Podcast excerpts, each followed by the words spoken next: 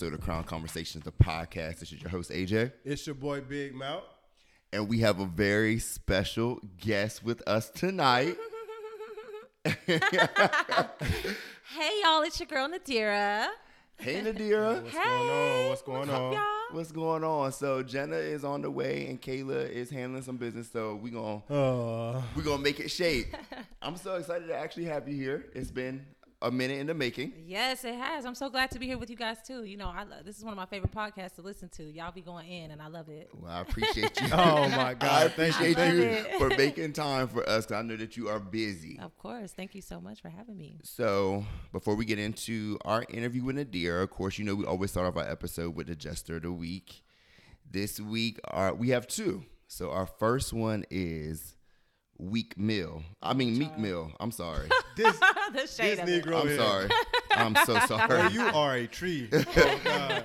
but nah, it, it's definitely warranted. So the reason why Meek Mill is getting Jester of the Week is because he just um, released a song. And he has a bar in the song. I'm gonna read the bar to you guys. It mentions Kobe in like a negative light. So he said, "This bitch I'm fucking always tell me that she loved me, but she ain't ever showed me. Yeah, and if I ever lack, I'm going out with my chopper. It'd be another Kobe. That's absolutely ridiculous. Yeah, Malcolm. Yeah, yeah. I okay, so I haven't heard the song. Okay, I haven't heard seen- it either. Nah, I haven't heard it. Uh, so I did see uh, people in an uproar about it. Mm-hmm. I feel like it is offensive. Yes, Mm-hmm. but you know I'm gonna always play devil's advocate. Okay. So like the reason I say that is because like, and I spoke on it. I want to say on Twitter, uh, one of my uh, platforms, anyways. But people have a social or have this attachment to to Kobe, a childhood attachment, and and they idolize him in many ways. I mean, I'm one of the ones who idolize him. Like, uh, being a former athlete myself, he was one of my biggest inspirations and one of the one of the goats that I looked up to. But uh, I just feel like with this cancel culture, we so quick to cancel everything that a person doing, and I understand because your critics are the ones who kind of lead lead you in the right direction and steer you in a lot of instances. However, in a, in an instance where we talking about a rapper or a singer, and then we're talking about their lyrics, uh, and especially a rapper or uh, a gangster rapper or hip hop uh, hip hop artist, I mean, like if we talking about what the content, I've legit heard so many rappers that a lot of us love to listen to. We rap their songs word for word, and they be talking about somebody else dead homie.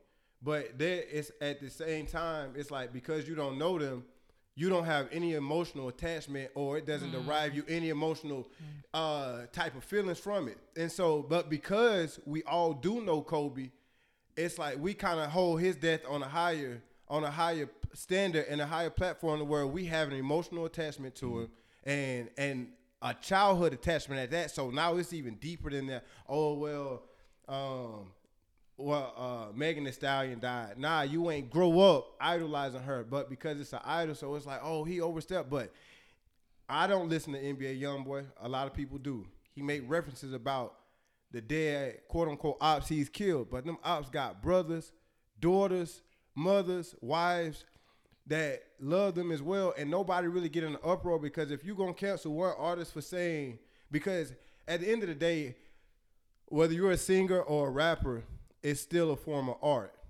and it's a form of art that has a uh, that's creative without yield. And I say that to say like when a person is in that in that form and they're they're in that raw element creating art, sometimes the and especially as a rapper, wittiness and putting together bars sometimes to not even sometimes in all elements that's what made that song or that's what made made that artist an artist is how uh, how he put together wordplay.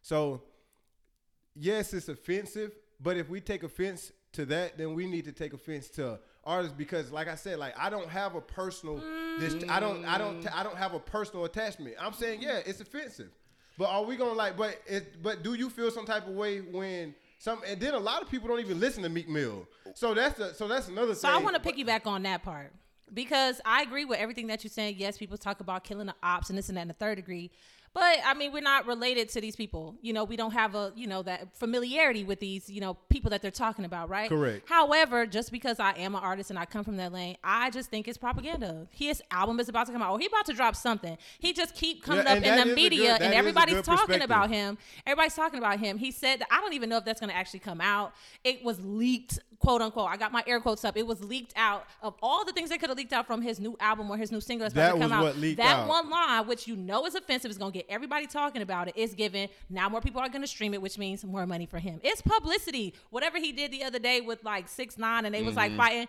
It just seems so choreographed to me. And because I come from the entertainment industry, half that stuff A is lot of- strategic uh, anyway. A It's lot, just of like it, promo. a lot of it is strategic. But For what, I, sure. I, what I'll say is this though, like, okay, Meek Mill is not no, uh, not no new rapper. So my thing is this: when you're in the studio recording or what have you, I'm sure you have a team For sure. with you, or even if they're not with you when you're recording it afterward, Mm-hmm. somebody has listened to it. He's not the only person who's listened to it, guaranteed for sure. nobody on your team Said thought to wasn't tell good. you that this is not the way to go. This is not cool. Like that's a, that's the thing that is bothering me. I also agree It's with you on that standpoint It's as too well, many yes men around. Oh, cer- that's the one. Certain yes. artists because they don't want to lose their position. They don't want to yep. put you know their job in jeopardy. But Yep. at a, there's a point in time where yes. I agree that an artist should be able to be free and express themselves, but you know, literally, Kobe just died a year ago. Right, it's it's too still raw. He has yeah. children, and I get Yes. your point that you know other artists you know talk about the bodies that they you know you know that they you know collected or whatever i still feel as though that's fucked up too Yeah, even though bro, i I don't said- know I- i, I mean, feel that's like a crime at the end of the day. I- You're like I- committing to a crime. I Yeah. literally, It's weird. I literally, I say that about every artist who who speak on that because where where I come from, we do that and don't speak on it. Uh, So like, Mm-hmm. Right, to right. me, it's kind of, and I just come from that generation. Period. We ain't, we ain't no, we ain't taking none of no gangster shit. Period to social media. So Mainstream. like, yeah. so Yeah. like, if it like I ain't, we fought a lot. We did a lot, but we ain't never record none of that. And if we did, got deleted. We wasn't posting nothing. Mm. Right. I ain't never posted no none fight. I've been in a lot of fights. And I ain't never posted not Right. one. right You know what I'm saying? Right. But like I said, I'm not for none of it. I feel like it's disrespectful because I know like if you you talk about my dead mother or, or, or one of my dead partners in a song, I don't care how you spin it. It's it's, It's a issues, problem. yeah. Yeah. and it's probably going and and nine times out of ten we taking it there with you because that's how you felt like, mm-hmm. and that that's somebody who means somebody did. So now like I ain't never cool with it, and that's the thing. What I'm and that's why I say like I'm not cool with Meek Mill saying that, but as an artist or just period, I I get I get the context I get the context and I understood I understand the bar and I get the creativity. Right. Mhm, But for sure. I don't agree with it. And so because I say like I I also feel like people who took the time who don't even listen to Meek Mill, you took the time out to go look up this bar and stuff like that, but you don't support none of his other music and none of the other Meek Mill has done more for Philly than any other rapper from Philly. Hands down. no Now from Philly. no he hasn't What? Name has one not. from Philly. I, I said mean, the Philly. only Isn't reason like you're Smith from discounting her you're discounting the person because she's a woman No. eve Okay, well, Eve, Eve. I, I was talking about I was talking about like male hip hop artists. Okay. Yeah, so like Okay. yeah, Eve, Eve has done a lot for Wait, isn't sure. Will Smith from Philly? will smith is too I'm just saying, like. No, he I did a said lot. hip hop artists. I was talking Will about Smith like, from but- but- artists. you No. consider him you Ah, consider don't use don't, nah, don't do that just- he then if that's, the, crossover. if that's the case, then Shaq is an artist. No, you know, Will Smith started So off as- as, as a a hip hop artist. Listen, he was not but- an actor. but- okay, so it- you if you started working off at Food Lion and you in whatever position, you're are you still a bagger? No, bro. Nigga, what are you talking about? That that makes absolutely It no sense. doesn't. Listen, you Nah, said- that's you not said fair. started off as a that's He his start- roots He though. He's a started- rapper. he got his But TV that's not- show that's not- randomly off of being a listen, rapper. That's not his title right now. That's not what I'm. I'm not asking what he used to be. Y'all talking in past tense. What is what is his Well, title Eve ain't rapping no more He- either. he- he's a rapper, actor, Yeah. philanthropist. I mean, you can't just All right, label this okay. one person. Yeah. Like literally, that's his Cool. roots though. Like, I'm not trying to be funny. nah, that's, I, I, I get it. I get it. I I get it. He's we very agree, relevant. Disagree. Meek Mill is definitely relevant today as a rapper. So I hear that point. yeah, that like saying. I don't. Got I it. would never. look- I I would mean, never Meek Mill, consider. he acted, so yeah. his his acting. but I wouldn't call- his but I acting He's is a also a move. philanthropist as well. He but got a I lot would of the not. I would not. I, I would not call him an, An actor. actor. Okay. So that's what I'm saying. I ain't discrediting Will Smith or whatever the hell he did. I'm just saying that I wouldn't call him a rapper. I wouldn't call Meek Mill no actor. But just the not wrap up, but I also wanted to speak on the fact that with the whole thing with Meek Mill, Vanessa Bryant spoke out about it. Oh Lord, I didn't know that part. Yeah, I saw- She, I saw she that- I saw actually that. added him, screenshot it, and was like, "Dear Meek Mill." Oh she said, "I find this line to be extremely insensitive and disrespectful. Period. I'm not familiar with any of your music, but I believe you can do better than this. If you are a fan, fine. There's a better way to show your admiration for my husband. This lacks respect and tact." It For was just- sure. yeah, it was Yeah, a shady line for for, sure. me though. Yeah, Yeah, for sure. I'm not familiar with your Your music, music, but ooh. Yeah, like, but and she's absolutely right because Mm-hmm. if if I had a wife who died, I don't Mm-hmm. care how she died, and you brought her name up in a song, we bringing you to the table. yeah, yeah, for sure. I really Point feel blank that was out period. of You on touch. the chopping block, bro. Bring whoever you want with you, but Mm-hmm. what's up? Yeah, Like I said, I feel like the line is offensive. I'm not for talking about nobody dead homies, especially if you ain't the one who you ain't the one who deaded them. and his and his You know, death like, is yeah. not even like a body. He literally Yeah, it was a, like- it was tragic. Yeah. Like I it was mean, an like, accident. Yeah. I done heard Right. I done heard lines about God or Jesus or Mm-hmm. this, or, or or somebody grandma. Like I literally just seen the other day this cat uh from like Alabama, uh Honeycomb Brazy. Guys that had an issue with him, it's like that's what I'm saying. That's this new generation shit. And Meek Mill falls along. As much as he might try to separate himself, Meek Mill young. You know He what I'm saying? Yeah. Mm-hmm. Mhm, And he's very much. A lot of times we look at rappers. We bro, Pooh Shiesty come get it back in blood. He's 20 years old. You know what I'm saying? Like Right. so, it's kind of like we judging judging these kids. Now I'm not saying that Now Meek in they his should not be held. No, what I'm saying is they shouldn't. Be, I'm not saying they shouldn't be held accountable, but Right. it's like we be trying to look at them like, bro, they be young, And dumb, dumb. Yeah, Yeah. for young sure. and dumb, and so then, so it's like a lot of this stuff don't surprise me when you got rappers talking about murders that they actually committed or that their partners Mm-hmm. committed, or they talking about other cats dead homies. Like I'm never, I'm never for talking Yeah, about that. okay. No matter what anybody done, we ain't cool to bring up the dead. Now, what I'm gonna say, I don't think you know, because you had brought up cancel culture earlier when you were talking about Meek Mill. I don't feel like he should be canceled. He's for not gonna be canceled. I, or, period. I just feel like somebody should have held him accountable. Accountable. yeah, for yeah, for sure. line. Before he been even like, got there, hey, because hey, really, dog. Yeah. like Really, it's too soon. He Yeah. should be held accountable. His team, his management.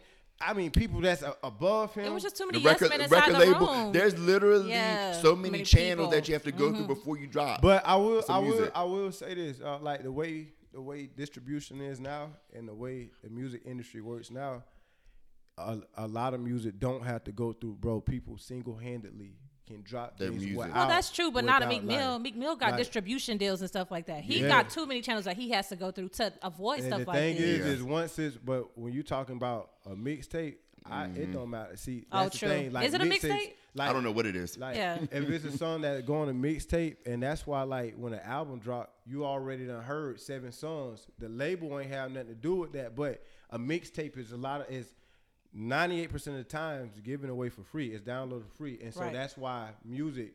It, it is actually it's way easier now for music to leak than it was ten years ago, five years ago, hell even three years ago. Mm-hmm. Right. The way the, mm-hmm. the stream streaming work now, Yeah. Yeah. bro. If you're an artist, bro, unless you making it in your own studio or one of your little close knit studios, bro, your music gonna get leaked. Like if you have your phone, have shit in your phone, and you leave it open. You know what I'm saying? It, it mm-hmm. can get leaked, bro. Like, Yeah. and so, but with that, it's like I ain't.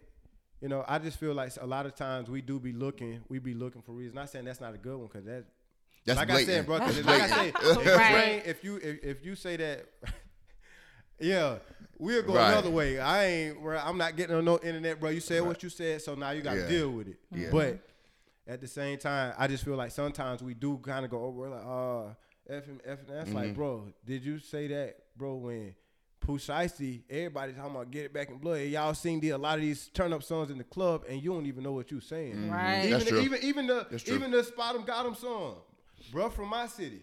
He's from Jacksonville.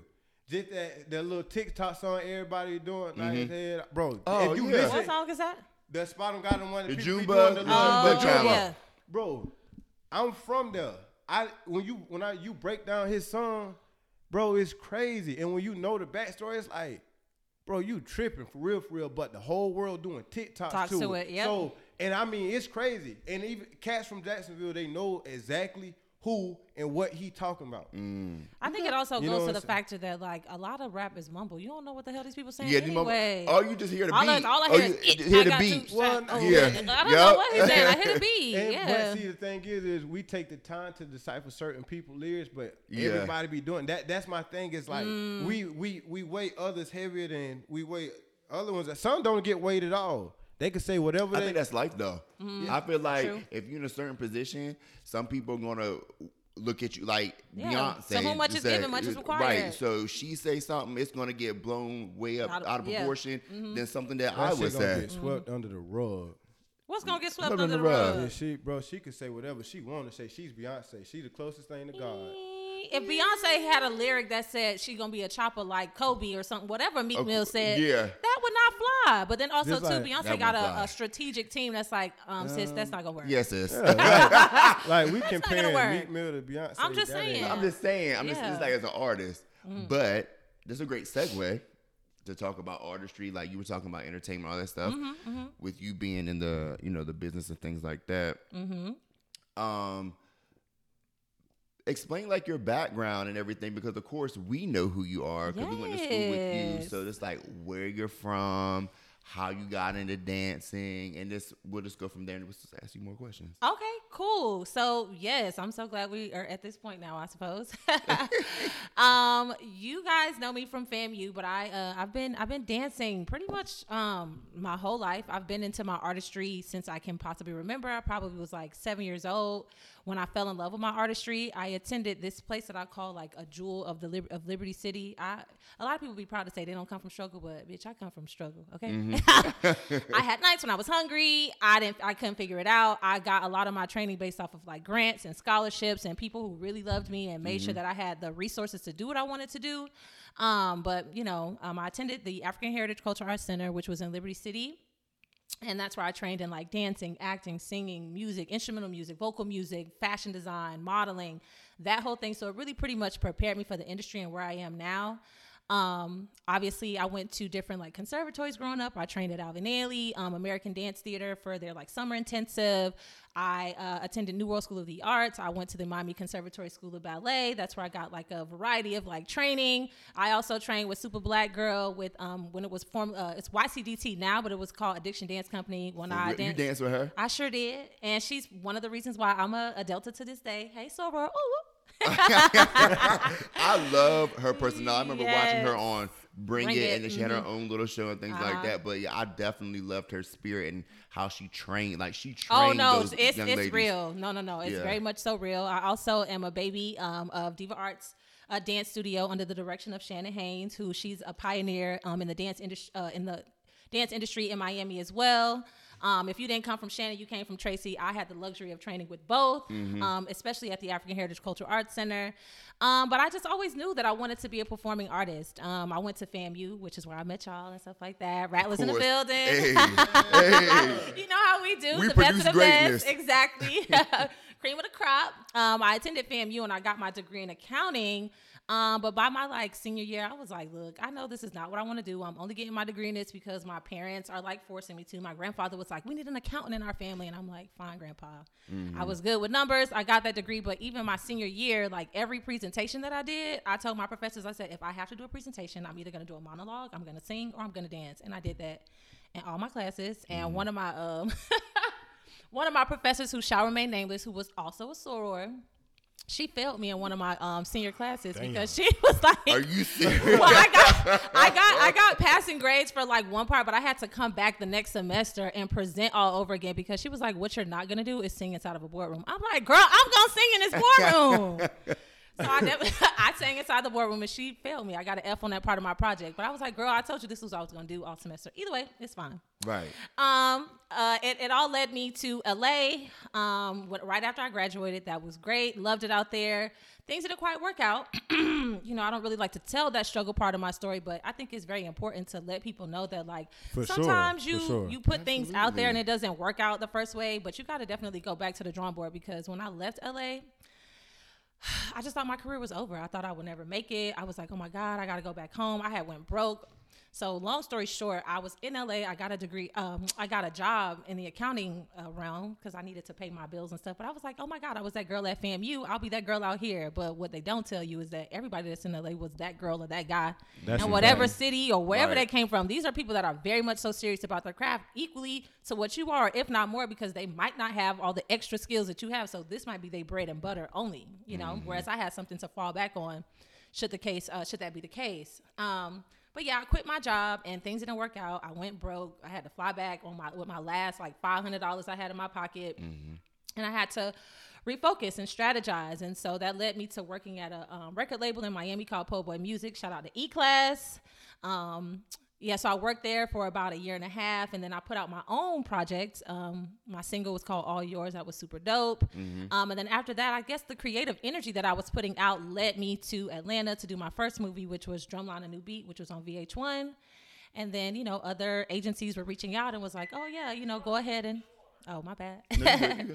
um, so they reached out and I got another audition for another movie and I had to film for another three months. So then I moved to Atlanta and you know it's been history ever since. Well, that's what's up. yes, I'm sorry. I just tried to train her. Ina. Hey girl. But, so Jenna just walked in, y'all. Say what's up. Hey, hey, hey, hey. Okay. Yes, come on, bring right. the energy, bring the vibes. welcome, welcome, welcome. Welcome. hey girl. So we just getting into like really just the meat and potatoes of the interview with um Nadira, and she just talked about like her beginning, you know, phases of stardom. So my question, you led me into one of the questions I wanted to ask you because you know usually we have parents like us being millennials. Millennials, we have parents who sort of kind of understand us being creatives, but then they don't. They want you to have Nah, something. they to, don't. They want you to have something to fall back on. Listen. They don't. Was that so? Was that everybody in your family, or was that more like your grandfather? Because you said he's the one that said you need an accountant in the family. How? where Well, did that so um, my mom was definitely on board with my grandfather. Okay. Um, unfortunately, my father uh, was murdered my freshman year at FAMU, so my grandfather definitely had to step in and be that like paternal figure in my life. Mm-hmm. And so my mom and him were in cahoots, like, okay, what's needed in the family? How do we like take our family to the next level? Just because, like I said, I come from struggle, you know what I'm saying? And Mm-hmm. it's just like, you know, we got I'm first generation college student, you know. Mm-hmm. My older sister was the first person in my family to go to college, so they were like, okay, what can we do to take our family to the next level? So my mom was like listen, you know, I had gotten scholarships to different universities to go for dance, to get my degree in, dan- in dance, and I could have gone full mm-hmm. ride for free. Like, my mom was like, no, you already know how to do that. Are you serious? Right. She was like, no, you cannot do any of those things. She was like, you you already know how to dance. You've been training your whole life. You went to the best conservatories. You need a degree in something that if you break your ankle, you could fall back on it. Mm-hmm. I was already good at math, numbers, which I don't think accounting is all that, but whatever. So they were in cahoots with each other. But my mom was like, you know, after you graduate and you get your degree, you can do whatever you want, but you're gonna get this degree.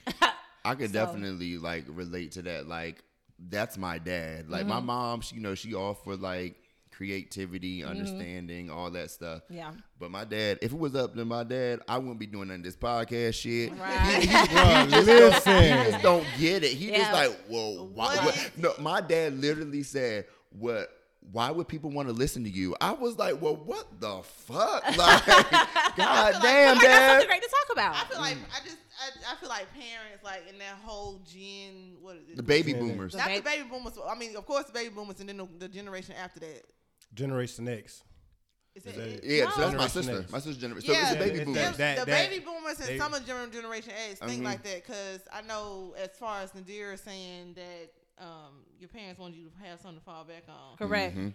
That's same as mine. My Yeah. parents. That, I mean, I, I'm not really like a. I wasn't saying that I wanted to. Well, yeah, I wasn't saying that I wanted to like be a creative and just say Mhm. fuck it and you know whatever. But Mm. I, to be quite honest with you, I thought I was gonna be an anchor in front of somebody's television. Yes. And that didn't happen. Mm. So, so like it's it's it's funny because I told my parents like I was going to school for journalism, and you know they just knew I was gonna be the next Monica Kaufman or some shit like that. But Mhm. at the same time, I'm I'm glad they thought that highly of me. But I had a dad that was just like, hell, you could be a stripper.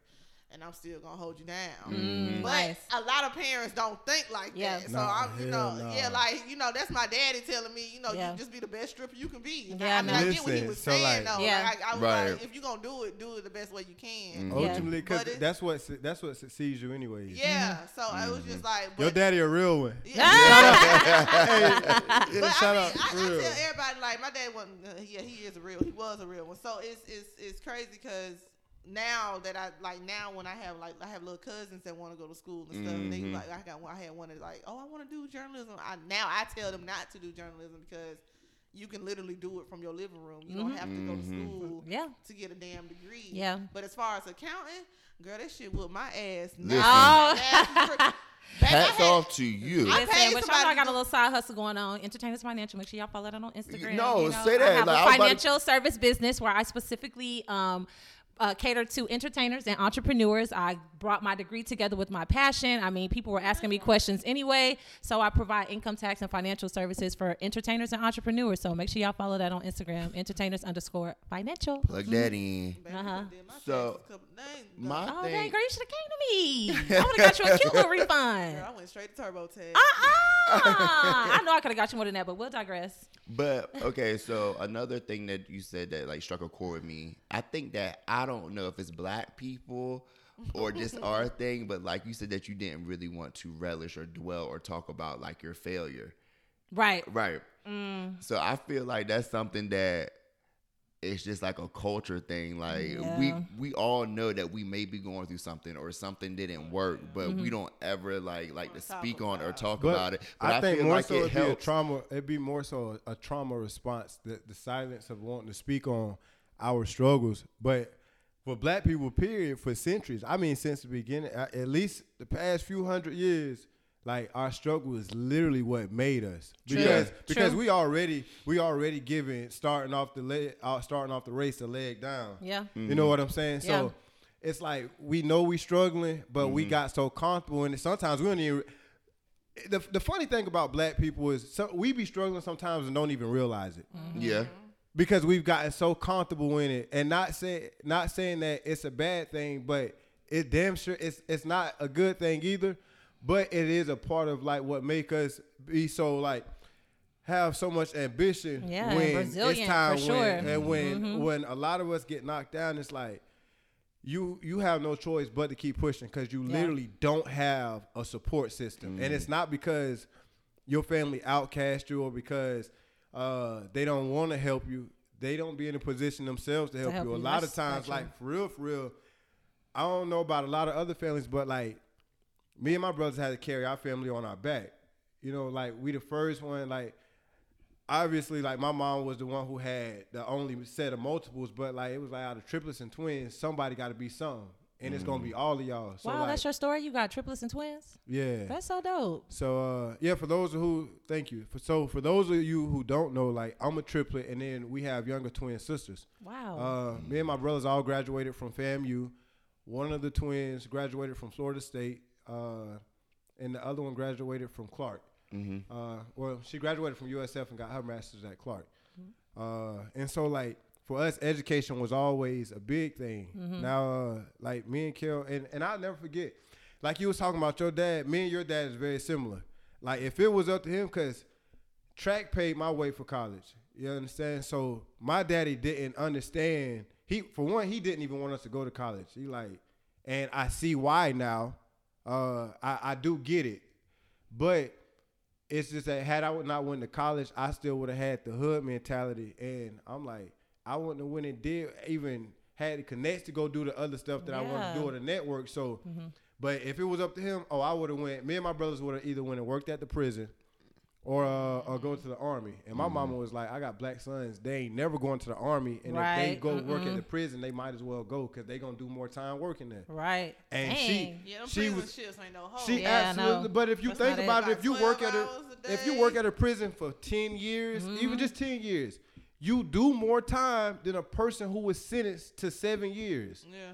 Ultimately oh, the sentence to two years or something like that, you end up doing more time. them It's shifts like, are long. Like you got twelve hour shifts. and like you come five every you week, yeah then you go to work every training, day. and then you got- yeah, you no, stand there okay. to retirement. Yeah. You went to prison. You just did a bid. Yeah, and you get indoctrinated into that culture too. You know, it's You a whole go- different yeah. world in there. Allegedly, I mean, I never been, but I just, I mean, people No, come honey, out, It's a whole nother world. and you know, either, but I know it's a whole institutionalized for nother sure when they come out of there. It's like, mm, that ain't the one. But what I was gonna say though, with you being able to share your struggle Mm-hmm. story, like that can inspire somebody else to want to keep going. Who's on Yeah. the Like, same path. Somebody Yeah. be like, "Damn, I was about to quit, but now I'm hearing, you know, Nadir or whoever, Yeah. you know, speak about, you know, this done failed, this whatever. Yeah. So now I can keep going and do Yeah, it. and I think also too in the entertainment industry, what they don't tell you is, is you have way more failures than you have like wins. But when you win, it's a nice big win, or hopefully it's a big win, so it outweighs Where the you failures. recoup but your- like, from your losses. Yeah, I mean, me being a professional dancer, I go to auditions all the time. You think I book every job I do? No, but the ones mm. that I do book,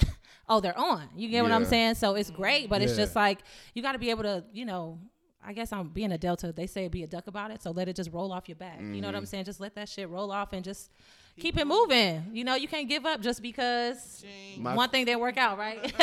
so you know us being in the entertainment industry and like you know when i was modeling and things like that going to auditions and meeting people and Mm-hmm. talking things like that have you had to or ever run into people who said that they can do certain things for you like leading you down the wrong path oh, and good it- night, child. Oh my god. It's and the it not people. Oh my gosh! So you know, in the entertainment industry, every, and, um, and I'm gonna say this: when I lived in LA, everybody was somebody in LA. Like you can't meet nobody that is not a producer, a director, a writer, Oh, an actor, or this, or that. I could do this. I could introduce you to that person. And really, I mean, yeah, they might be able to get you inside the room, but they ain't nobody. They're a peon. Like I remember, I met this one guy. He was so proud to show me that he had IMBD credits. I mean, I have IMBD credits now, but I'm just like, he was a fucking extra.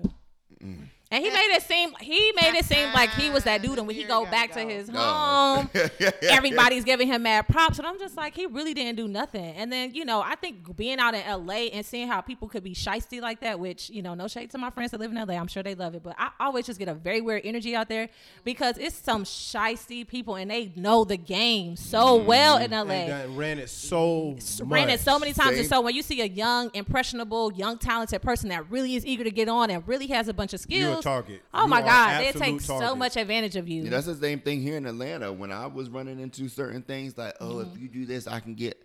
I ain't that Atlanta- impressionable. Atlanta- I ain't that impressionable. You don't get me fucked up like that. Mm-hmm. yeah, no. But After what I can say about Atlanta is we are own celebrities. So Yeah. like, we, Talk like about. Atlanta is like a whole different type. I mean, I know you said LA has its own little vibe. too. Mhm. Uh, Atlanta's definitely But there Atlanta, now. honey, we are the celebrity. Being somebody that's been here for damn near 27 years. Mhm. We yeah, it's, it's not even a joke. You can get somebody to damn ride the bus, uh, ride the bus all damn day, to borrow Right. the train station all damn day. But as soon mm-hmm. as he hit the club, honey, he the best Right. damn. Right, ain't no celebrities here. Yeah. Right. Everybody famous. So yeah, it's it's just weird because it's that shiesty shit. You know, I get that vibe from LA too, but I've never been. That's Oh. the crazy I did part. too. Like I've never been. I, I- neither have I. But I it's only like to go out there to work. I wanna work and come Los back. Angeles that just come off fake. Yeah, I literally See, said I- that. It's so pretentious. I oh my God, this is I great, and it visited that, sucks. but I ain't never did nowhere. Yeah. I lived in San Francisco for a year. Oh, Like San- LA San is Fran not a nice. place where I want to live. Like I want to go out there, visit, do whatever I gotta do, and, And get the fuck back. Yeah.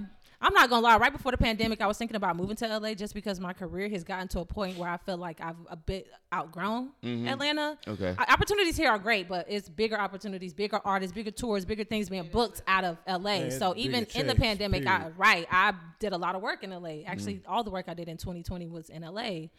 Um, but I was thinking about moving out there, but it's just my spirit is not settled out there. But I You better trust that. spirit. child. and what I, I mean, what I trust it. will say is that from the learning experiences that I had in LA, when I came to Atlanta, they weren't up on game like the people in LA were. So I could see somebody who was Mm-hmm. Right. bullshitting me LA is from the a mile away. What was your first major job that you booked here, or period that you my felt was first my first major job well i don't even know if i would say it was major but my first job as an adult professional because i was working as a kid too i did Mm-hmm. like little truth commercials and work for little artists and stuff like that in, out of miami uh, but my first tour I did was with Trina, and I love Trina. You know, Trina, the Ooh, baddest chick. 305, Yes, yeah. Dade County. love her down, love her down.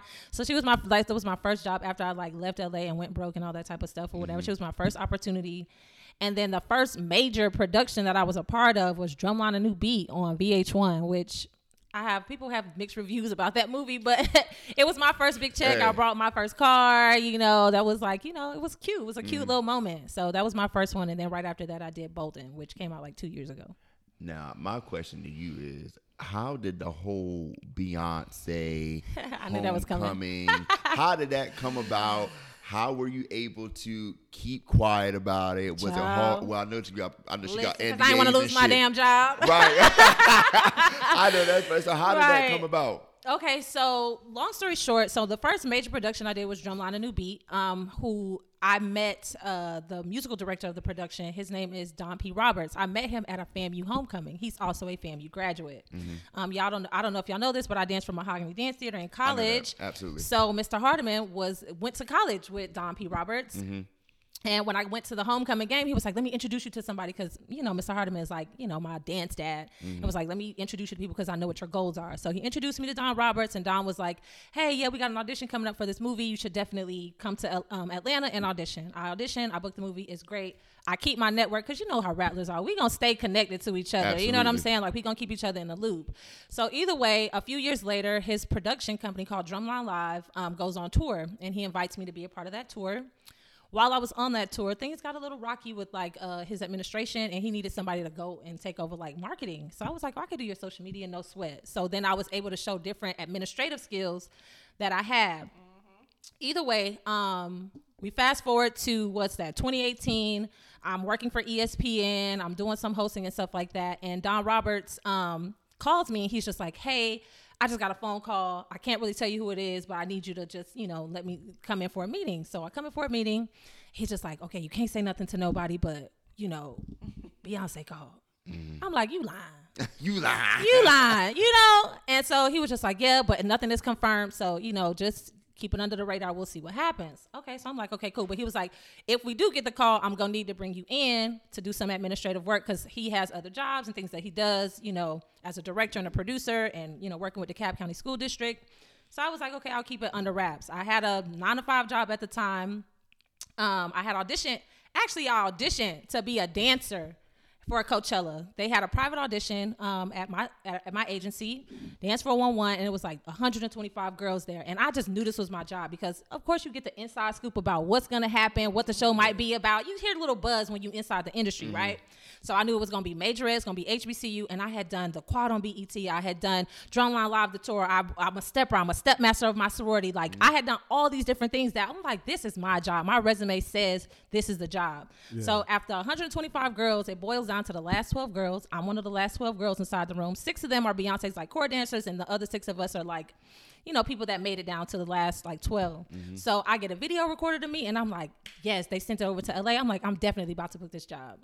Two weeks go by, I hear nothing. I take a job at another accounting firm. My degree comes back in hand because I'm like, well, ain't no other jobs coming in. I got to make some money. Mm-hmm. And I had like stopped doing other stuff because I'm like, Beyonce's gonna call me and I need to be available. Right, right. I, I need to be available. Right. And so nothing happened. So I take this job or whatever, and I become the administrative assistant to the uh, um, director at this accounting firm. And we fly to uh, Dallas, Texas for some conference, and I'm there for a day. And then the next day, Don calls me. He said, Beyonce team call. Are you on board to still do it? And I'm like, well, I'm in Dallas. He was just like, well, if you can get back tonight, I need you to book some talent. So I go to my boss and I'm just like, um, so yeah, I got a phone call and I gotta go.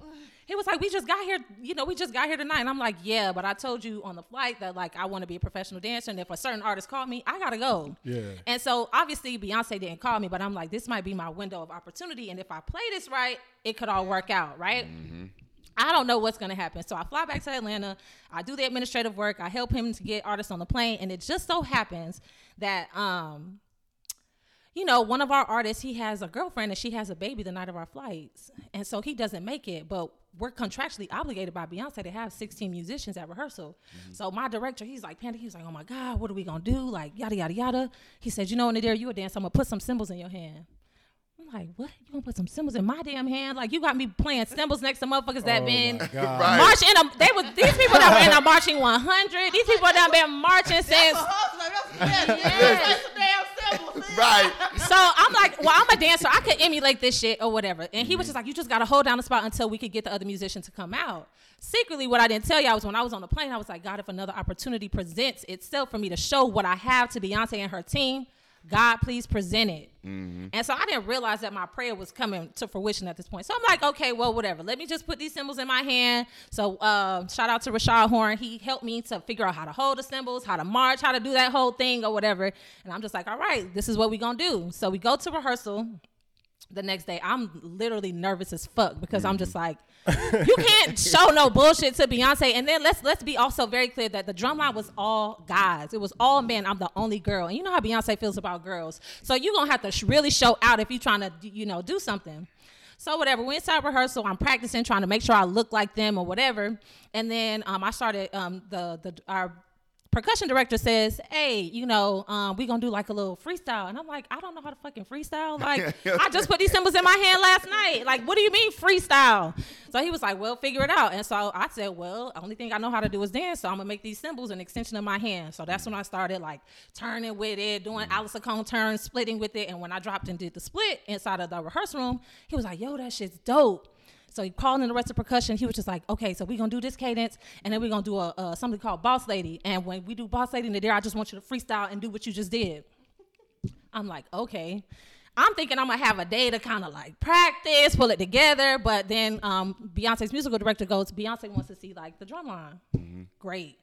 So we come in. I'm just like praying before I go in. I'm like shaking. I'm you know I'm like nervous. I'm like this is your opportunity, dear. So figure it out. So we do this whole cadence or whatever, and then it comes to the solo part. Literally everything goes black. My body is moving. I know my body's moving. It's on autopilot at this point. Right. I don't know what's happening, but What the girl, is going on? I don't know. Be in the room. Let's get it done. And then just mind you, like I'm looking at y'all right here, right now in front of me. But just imagine if like you're Beyonce, that's Jay Z, that's Blue Ivy, the rest of her team, her choreographers, and all these people. But she's just like locked in. So I don't see shit at this point. Okay. Mm-hmm.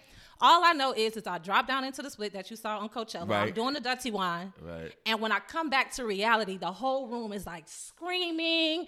Beyonce's like hitting, um, Jay Z's like hitting on the table. Blue Ivy's like skipping somewhere. Beyonce's laughing. Everybody's like, oh my God, oh my God. I finished the solo and I'm like, all right, well, we'll see, you know. Clearly they liked it. And all the dancers inside the room, which most of them I knew anyway, because I'm a dancer by trade. So whatever the case is, you know, they were all screaming and stuff. And so I was like, all right, cool. So when I walked off the stage, her musical director actually came come over came over to me and he was just like, Beyonce really loved that you were the only girl, and she would like to know if you would like to stay. If I would like to, what you don't know is that I already have rehearsal attire in my bag. right. What you don't know. so I was, already, you know, I mean, I was just wanted to be prepared for the moment. I did have like two pairs of tights, but I had to go shopping while I was out there. But you know, it was an amazing experience. And for me, most of the people that got booked on that job were booked by like her choreographer, casting directors, and that whole thing to fit this look. And so for me to be booked because she saw something special in me, and then on top of that, I didn't even come out there to be getting a solo, but Coachella was such a huge. Historic moment, you know what I'm saying? It's on Netflix, and like I got a whole 45 second solo. Like that Yeah. shit's nuts to me. And what I will say is that, you know, Coachella, well, pre pandemic was something that happened every year, right? Right.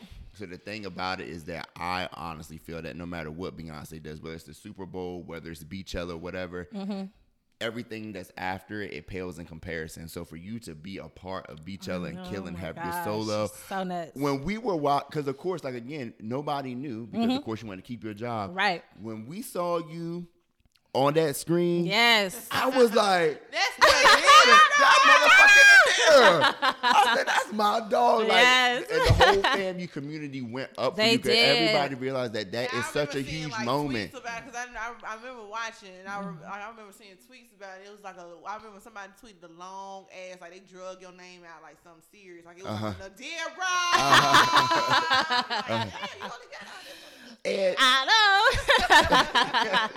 like, I and, love and like. I said, it just don't compare. Like, there's like you work for Beyonce. Like Beyonce is like literally the Michael Jackson Mm-hmm. of our time, for sure, without of- question. And without I question. always ask people who are in the entertainment industry, like, who do you want to work with? They always say Beyonce. You work with Beyonce. I know. Who if else? I well, let me tell you. So this is what's so crazy. I have a vision board, which I, I hope most people do vision boards because they definitely work. Mm-hmm. And in the middle of my vision board was Beyonce, Mm-hmm. Ciara, um, Beyonce, Ciara, and Kelly Rowland. Mm-hmm. Because they're all tall artists, I love them so much. And I mean, there's other artists that were on my vision board, but the fact that they were like the three artists, like right in the middle. Okay, so yeah, in the middle of my vision board is like Beyonce, Kelly Rowland, and Ciara. Love Ciara, always wanted to dance with her and stuff like that. So after I did Coachella, literally I worked with all three of those artists like in that same year within like a month of each other. So it was just like a blessing, you know what I'm saying? And I never imagined that like my career will unfold so quickly in just one year after doing one job, which obviously I knew in rehearsals and stuff like that, I'm like, once this comes out, I already know my career about to go to the next level because it's mm. Beyonce. And then just a much as much time as we put in a rehearsal, and I just knew the rest of the world had no idea what she was coming with, and she had just had the twins, and she had been on the hiatus for a while, and how mm. hard we came. I'm like, it's it was without a question. Everybody who's on this stage, career is gonna go to the next level, and so I had never imagined that like I would work with all my dream artists in one year within like two months of each other. So that was like I forgot you worked with dope. Ciara. I forgot you worked with Ciara. I did work I with did. Ciara, and yeah, that was a great that was a great opportunity. And then I got an opportunity to go on tour with her, but things went a little left. We won't talk about that. Okay. Here's another fail. Well, not a failure, but you know, things Just didn't things work happen. out. Agency Things happen. Yeah. Whatever. So it's it was it's all love. You know, love Ciara down to this day. Um, but I definitely you know got her on my resume now, so I feel good about that. Now you know Beachella. It was y'all did the whole pink night and then Mm-hmm. And then the um Yellow Night. Yellow night. Yellow Night Which was one was your first. favorite? Um, so Yellow Night was, oh, it's kind of hard to say. Yellow Night was nerve wracking because it was the first night, and then just because we were on hush mode for so long, and I just couldn't wait for my family to see it, Uh-huh. for my family to see it, because not like my mom, she was like, "What are you in LA for?" And I was like, "Mommy, if I told you, I would have to kill you. Like I can't even tell you." She was like, "You need to let me know what you're doing." I'm like, "Just know that I'm in LA. This is the address of where I'm staying at." That's all I can tell you right now. So then, when, yes, I want to keep my job, you know, and so like maybe like I'm gonna say maybe like a week before I was like, Can you come to LA? I got tickets for you to come to this show or whatever. So she wasn't able to get off work or whatever the case might be. But like I had to let the cat out the bag. I'm like, listen, it's gonna be streaming on YouTube. Make sure you up, figure it out. Don't tell nobody. And I'm like, I can't afford to lose my job. So please don't say anything to anyone, mom. So of course she didn't. Um, but yeah, so Yellow, Yellow Night was great. Because it was the first time it was Right. coming out, it was like all the nerves. But I had a better performance on the peak night because, you know, that was my first time p- performing in this audience of like I don't even know how many hundred thousands of people were mm-hmm. there. It was so many people there, and that was my biggest crowd to date. You know, and mm-hmm. I performed all over this nation in different theaters and all this sort of stuff and concerts and all that sort of thing. But that was the largest crowd I ever performed in front of, and I knew I couldn't let Beyonce down. Like she done gave me her stage. Like she went backstage to go get a drink of water, and she gave me her platform to like capture her audience attention. Like you know, so definitely Yellow Night was nerves, but great, and then Pink Night was a better performance. Okay, Mm-hmm. that's dope. So speed it up to where we are now, like 2020 and 2021. Uh huh. You work with Doja, I have worked with Doja. She's amazing. Love Amala down. How Love her that? down. Oh my gosh. and Well, that's a VMA performance, that was a VMA performance. That was so much fun. I mean, ooh, let me not say it was. It was fun working with her and being on set. But you know, being in the middle of COVID, people still trying to figure things out. The VMAs was the first performance that anybody had or big entertainment event that happened since the shutdown. So it was just a lot of like back and forth and um you know, we had to get COVID tested every other day. My poor little nose. I don't know if y'all follow me on Instagram, but I had booger chronicles because they was up my nose almost every other day. I was over it. But we got to set, and the day we were actually supposed to film, uh, we were on stage for rehearsal, and then one of the production direct, uh, production assistants came inside. and was like, "Everybody, shut this down! Somebody tested positive for COVID. Get out of here!" Like, and of course we all panicking because it's like people are dying from COVID at this Right, point, right. You know, and it's like we all took tests before we got to set today. To today, you know what I'm saying? So for us to be getting shut down because of that was crazy. So they ended up putting us back into quarantine. We had to stay out there for like 14 more days. They put us up in a really nice mansion, which was really great. um, it was really great, but we got I got tested like 15 times in 25 days, and it was just like a lot. But overall, the experience was like amazing. It was beautiful. Doja is such a dope artist. Her choreographer Cortland is everything. Like, it definitely was one of my favorite performances. really? Yeah, Okay. yeah. And then most recently, Flo Milli. Oh my god. How did that come about? Could you kill the, it's like the Roaring Twenties theme, all that. Yes. That was dope. So Flo Milli, love her down. She's a great artist. Um, she has a song called "Weak." I don't know if y'all ever heard that. Y'all know that song? yeah, I, I heard These Weak. niggas it's, it's, weak. It's, it samples weak. Yes. SWV. Oh, right, exactly. Love that song. She actually got me through a breakup with that song because you know niggas ain't shit. Anyway, um, KO said. she got me through with that song, and so that was a really dope um opportunity um working with her because I mean I think I think body type She fits me. So when I saw her, I was like, oh, I would like to dance for her one day. So that opportunity actually came about because Sean Bankhead posted. Um, he was looking for tall dancers, five seven and taller, and I'm like, Sean, hit me. So he hit me to come to this audition. I came to it, booked the job, and that was great as well. But also that job was happening during COVID. So the day before we were actually supposed to film that job, somebody tested positive for COVID. So they had to shut down production. We whatever wait had to wait 14 days retest again and then we shot the video so that was a really dope experience Do- um doja flo milli's team is pretty cool you know all the dancers that were on set were dope as well so love that love that too You know who I'm surprised that you haven't worked with yet? Who? Maybe you have, but maybe I missed it. I don't think you have though. Who? Missy. haven't worked with Missy yet. Have not. I would love to work with her, but all my friends I know that work for her, I'm like, "Ooh, I don't know if I'm I'm set up for that no Because more. Sean, because Sean, like you said, Sean Sean, is one of her- he's yeah. one of her choreographers. No, he's definitely. Oh, he's Sean, everything. Sean His- be killing it. his pocket is just stupid. Like I just Is he love from him. Florida? He's from he Atlanta. He from Atlanta? He from Atlanta. No, he give me like the way the choreography that I see him do, like Mm-hmm. Yeah. it gives me South Florida vibes. Oh, you talking about what's that? Uh, that do it challenge? Yeah. So I know my uh my one of my childhood best friends named Bianca. She did Coachella with me too. She's one of Missy's dancers. She did that video, and I know that like when they're in rehearsal and stuff, Missy just loved movement. She Mm-hmm. loved dancing, so they just groove out and stuff like that. And Bianca being from Florida, doing ride outs and all that sort of stuff or whatever, I'm sure that's probably how the Uh-huh. choreography got incorporated into it. But it's that definitely had a lot of South Florida influence in that thing. Definitely well. saw that. Mm-hmm. Now you've also dabbled in acting. You I mentioned um, the quad, and I also saw you in Boomerang. Uh huh. That was my first speaking role. Praise the Lord. I saw that. yes. uh, you said dancing is your first love. Mm-hmm. If you had to, as far as if somebody gave you an opportunity today to do full time for the rest of your life, and you know you're gonna get paid regularly, Mm-hmm. would you do acting or would you do dancing? Definitely acting.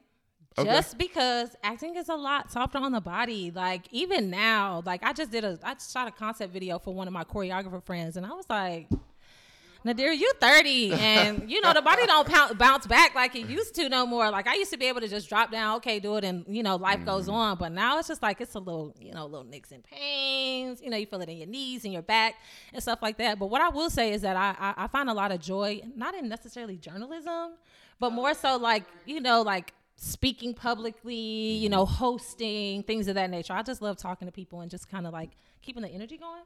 So Would you definitely. be interested in choreographing for somebody if the opportunity presented itself, like for a world tour or something? So I used to want to do stuff like that all the time, right?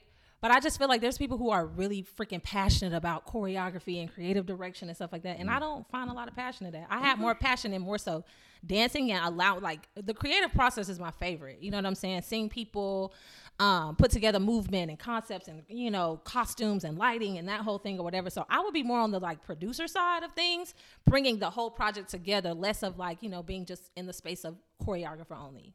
You get what I'm saying? Yeah. That's really dope. Mm-hmm. I'm real. Like, do you have anything that's upcoming that you can talk about? Oh, you do. I do have something coming You up. I'm so glad I you literally just thought- asked. yeah, you go ahead. Yes. So, um, so if y'all don't know, one of our cult classics, uh, cult classics, which is also an iconic film, uh, Coming to America. You know what I'm saying? It came out. The first one came out like 30 something years ago. Yeah. So 30 something years later, Coming to America 2 is coming out, and I'm a, a featured principal dancer. Inside of that movie, it's coming out on March 5th, which also happens to be my birthday. Woo woo! That's right. Pisces in the Pisces in the building.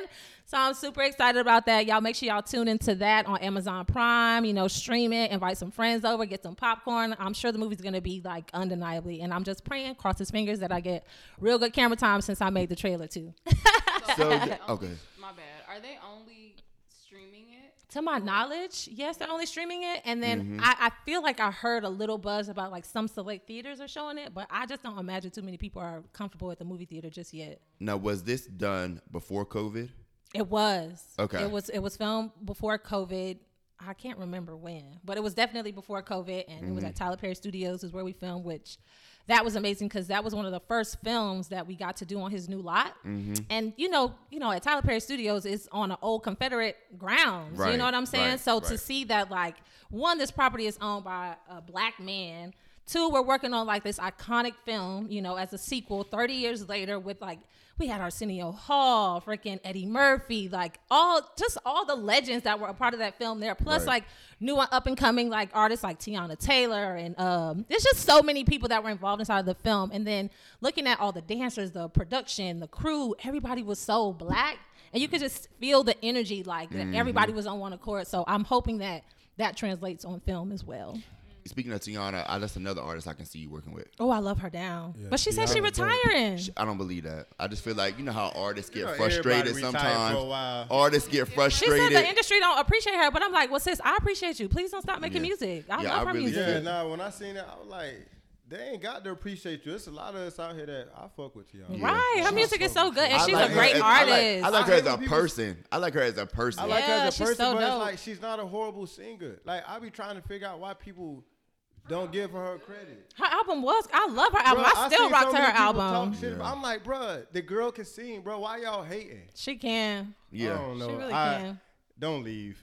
Yeah, that'll that'll be. Don't I Yeah. feel like Please y'all, say Teyana. Y'all chemistry and how y'all move. I feel like that would be a dope collaboration. So I'm putting. That I will there. say, I will say that Teyana is shorter. She's on the shorter side, Mm-hmm. so that usually is like my biggest like roadblock, my height. Mm-hmm. So a lot of times when I do get fe- when I do get picked up for projects, it's because I'm being featured in something because my height. So it's like a blessing and a curse. Mm-hmm. So when I do get the jobs, it's like the bigger part of the job, but it's hard to book all the time because like I did a Honey Four with um, Teyana Taylor. She was the lead character inside Mm-hmm. of Honey Four, and I did some um, dance work inside of that film. Um, she was so little, so petite.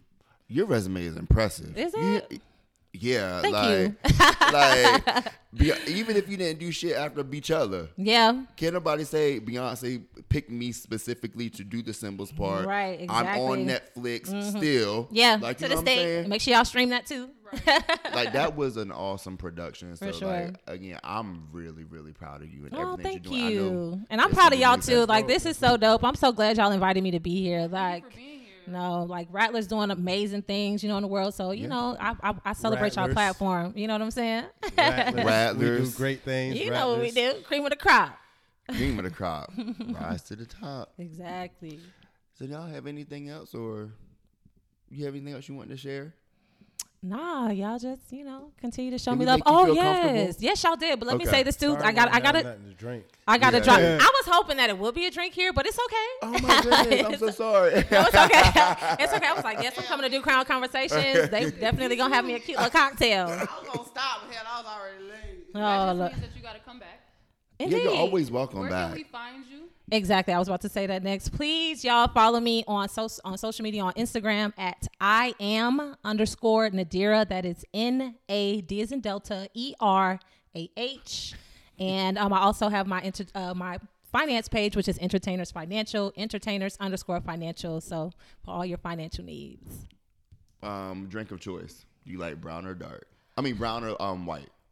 So I will say that more recently, more recently, I'm on the darker side. Okay. No, that's right. I love a good single malt. I like Talking about for a, next time when she come, we can have what she like. my, I'm a I'm a little I'm a little bougie with my drinks, so I'm giving like a little Glenfiddich, a little Macallan, you know, you know, give me We something cute. that. Maybe a little Johnnie Walker might work as well. Okay. you know. The next time you come, We need to bring our boy back. No, I was, I was about to say that. thinking I was because he hit me up and was like, "Can I come back again in March Yeah. so you can curate drinks? So if you're free, Yes, we'll have I you just would love come and just to. talk and vibe with us or Yes. whatever. Then that'd be Uh-huh. dope. Would love to. And since she spoke about her platforms and things like that, let's because she's gonna be introducing us to a new audience. So we'll all just go around and say our social media and then of course our um Instagram page for the podcast. For sure. Who wants to go? Go ahead. Want me go? Oh, okay. talking. I thought you was gonna start. Well, my. IG pa- my IG is a dot j a y dot williams, and then of course our podcast page is Crown Conversations Podcast, and that's on IG.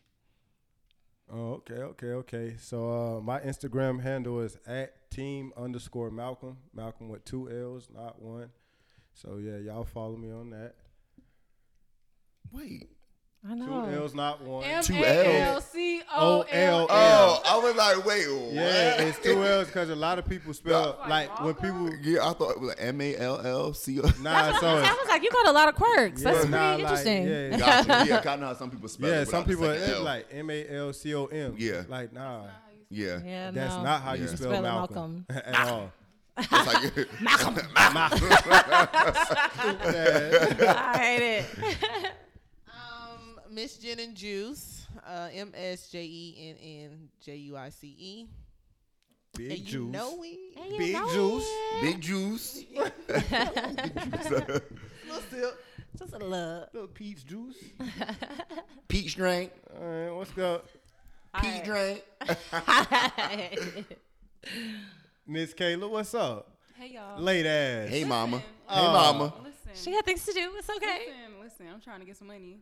Hey, listen. Hey. We in the second phase of planning for the next art show, y'all. So Oh, it's, shit. it's getting real. It's gonna be where? I had a really big like. Where's it gonna be? I told you. That's I what we told working you. on. I Okay. I've been meeting told with you. people Okay. at different venues. Like this shit. Is No, it's gonna be here or is it gonna yeah, be in it's another gonna be, state? It's okay. gonna be here in Atlanta. So Okay. we're gonna do another phase here in Atlanta. Oh, guess Nice. what? Listen, I'm gonna get my knee right. I'm getting For your the- knee right. get my Boy, knee you right gonna sit your ass still. I'm like, what kind First of event off, is this? Because I'm like, you said art. I'm like, ooh, cute, but you getting knees right. What's what's No, the gift? listen, her 'cause- art show is literally like an experience. Like she has the art gallery set up. She mm-hmm. has food, open bar, and she also had a Oh, DJ. So I'll tell y'all off back for those of y'all who don't know, like when it comes to like really curating an event, Kayla is is the dopest. Like I, I told her that after the after Yes, the fact, I think I Facetimed you like the next morning. So We I was the like, next It's an the next day, like I told her, I'm like, hey Kayla, your birthday was the best birthday party I ever been to as an adult. Mm-hmm. Like wow. I'm 29, bro. I swear swear to God. We all You have to come to the next When one. I tell you, I had I so love much fun. Like I, the next morning, I woke up. I was like, I was so ecstatic. The next morning, I'm like,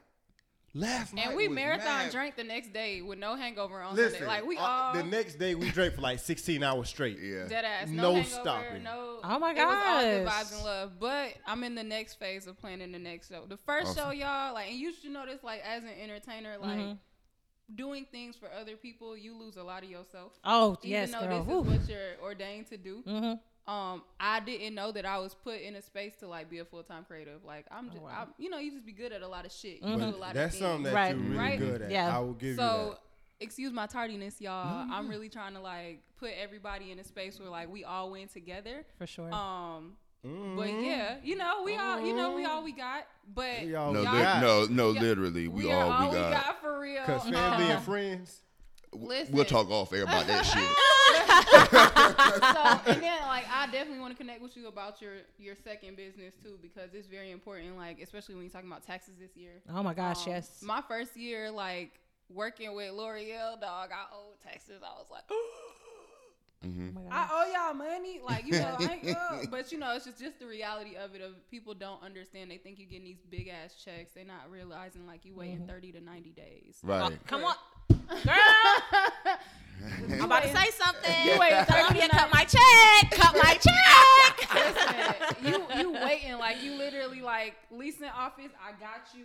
Where my check at? Like, but anyways, y'all. Second phase of planning is actually in the works. I'm thankful. We're actually gonna have an actual gallery. Ooh, let's where get I ain't it. gotta worry about nobody coming That- in yeah. to build no walls. Oh my gosh. But y'all can But follow even me. how that turned out, I felt like That that shit dope. was. I feel like it was so fitting. Like things worked out how they were supposed to, even if Yeah. you didn't know that. Nobody Yeah. else knew that. So it's like, nobody yeah, else, and I, that's I like had fucking fun. That's a message. That's a message for all of us on this podcast. That's a Mm-hmm. message for all of us. Like, even if we don't think that, if we're not okay with the quality, we don't understand man, what's listen, put quality it out to other people. Put it out So, there. like, we're still doing a great job at everything Yep. That we're Because there's no guidebook to none of this No. shit. You know what I'm saying? Like, especially when you work in the entertainment business, when you work Yeah. in, when you work in, when you're a creative, there's literally no guidebook, and it don't matter. It- like someone can give you somebody who's been in the industry for 20 years. They can give you, they can, they can spread wisdom. They can Yeah. enlighten Yeah. you on certain things. Tell but you about their experience. Literally. What worked for them will not work because a lot, like Ooh, it ain't a even a, a lot of times. It's not even about skill, bro. It be about opportunity. Come 'Cause on. you could be the, the most skilled person in the room, and it's like, Mm-hmm. bro, if you didn't take that opportunity, bro, that might push you back another two years. yeah. Another t- But five that's them years. two, fi- two to five years that are meant for you to work and build on yourself. Like Mm-hmm. y- your first hit is not going to be when you expect it. Like, Yeah. you know what I mean? Like, Yeah. did you expect yourself to be on a Coachella stage? Uh, not that your way. I didn't. right, No. like- Yeah, not that way. Not the way it turned like, out. Right. you, like you expected it. You definitely like For sure. put that The thing working, into yeah. perspective for But you, but you didn't know it it was gonna be then and there. for Like, sure. But- But, it'd be important. It also be important for people to uh, speak what they want and manifest what they want because, and, and not be so so keen on how I get there. Like, Yeah. I want it because what you do is when you start saying like, "Oh, I want it this way," you literally Pigeonhole cut yourself.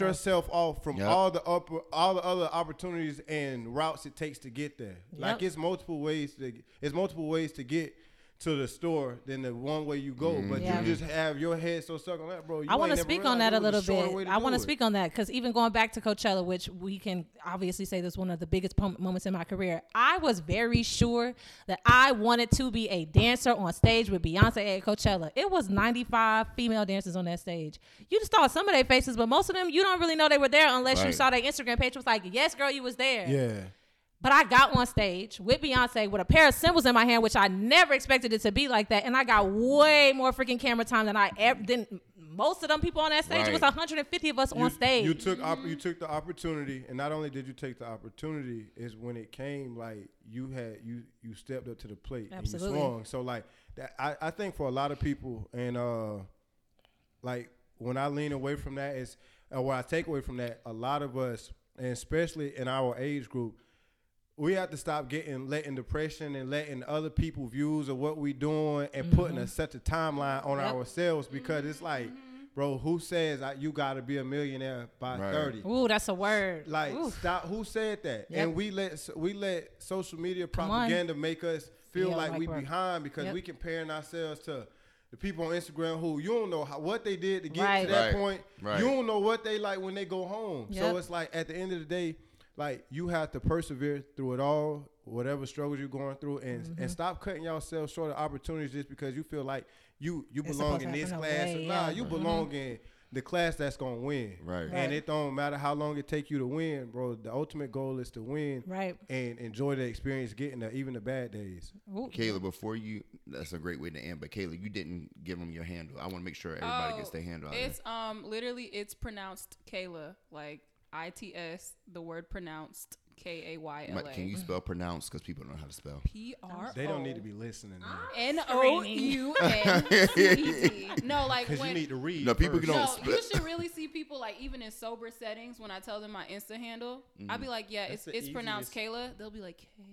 uh, No, no, no. The word it's K A. No, literally the word. But the way, it's, but like but you it's you pronounced made a Kayla. you made a witty name. So Yeah, when it's you so be witty. like, well, it's pronounced Kayla.